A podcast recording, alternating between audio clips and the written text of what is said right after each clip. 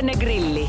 Sinä kysyt ja kysymys grillissä tirisee liikennegurumme Jussi Pohjonen. Lähetä oma liikenteeseen liittyvä probleemasi Radionova liikenteessä ohjelmaan osoitteessa radionova.fi tai Whatsappilla plus 358 108 06000. Talven myötä pinnoitteet ovat kärsineet taas valtavan paljon, ja jos minä nyt ajan vaikka Kehä Kakkosen tai Länsiväylän liittymien ammottaviin kraatereihin ja rikon autostani renkaan tai ripustuksen, niin kuka sen korvaa? No, ollakseni ihan täysin realisti, niin kyllä se aika äkkiä saattaa Paulan omasta rahapussista mennä se korvaus.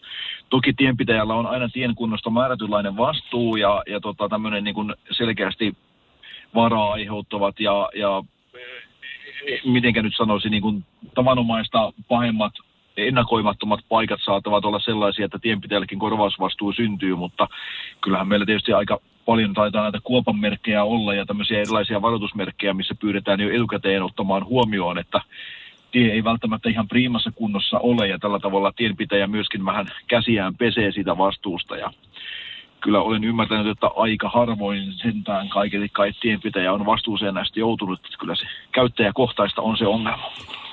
Sitten lähdemme valokysymyksiin. Joku tuolla jo huuteli sumuvalojen perään, kun keli on mitä on, mutta nyt päinvastoin närkäsytään liioista lukseista.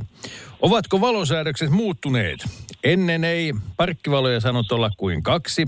Nykyään on auton keula kuin joulukuusi, kun kaikissa lisävaloissa palaa parkkivaloja ja päivävalotkin palaa ajovalojen kanssa yhtä aikaa. Nimimerkki Kohtuuts kaikessa äimistelee.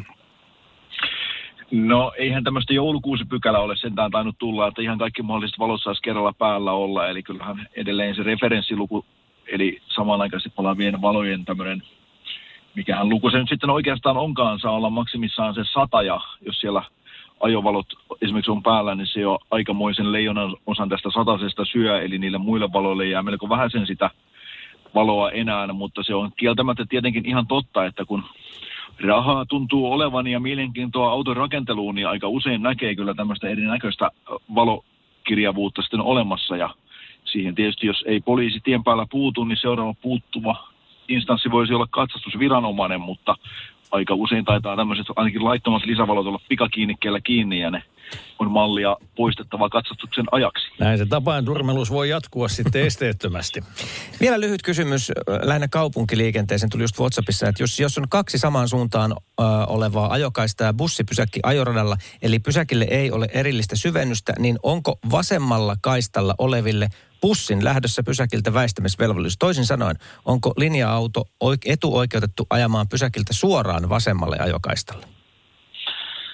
Äh, siis jos nyt ymmärsin oikein, eli on tämmöinen niin kaistalla oleva pysäkki, mikä se pysähtyy, niin kyllä, nimenomaan näin. Eli silloinhan, jos rajoitus on 60 tai sen alle, niin pysäkiltä lähtevälle linja-autolle on annettava esteetön kulku. Uudessa laissa lukee jopa, että on väistettävästä pysäkiltä lähtevää linja-autoa, eli kyllä, kyllä se näin on. Nyt pääsemmekin sitten sitten tota, kulkemaan Eurooppa-tietä pitkin. Siellä on kymmeneen osaan palasteltu ongelma, mikä soittajalla on mielen päällä.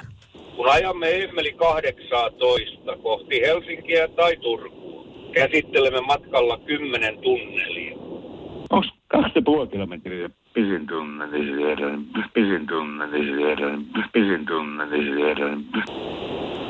Ja kun saavumme tunneliin, tunnelissa on lukseja aivan jumalattomasti. Kun poistumme tunnelin suuta kohden, valot himmenevät. Mutta ulkona saattaa paistaa aivan kirkkaalta taivaalta aurinko. Mitä ihmisen silmät sanovat tässä vaiheessa. Ja olen tästä ollut ö, yhteydessä elyyn, jättänyt monta yhteydenottopyyntöä vietäkseen asiaa eteenpäin, mitään ei tapahdu. Tässä varmaan voi jakaa kysymyksen kahteen osaan. Mitenkä tunneli kuuluisi valaista, jotta sieltä ei häikäistyisi? Ja onko tälle asialle enää mitään tehtävissä? Olihan siellä sitten ihan kysymys, että miten ihmisen silmä toimii. Niin sekin kyllä, joo. Voit aloittaa mistä vaan, jos.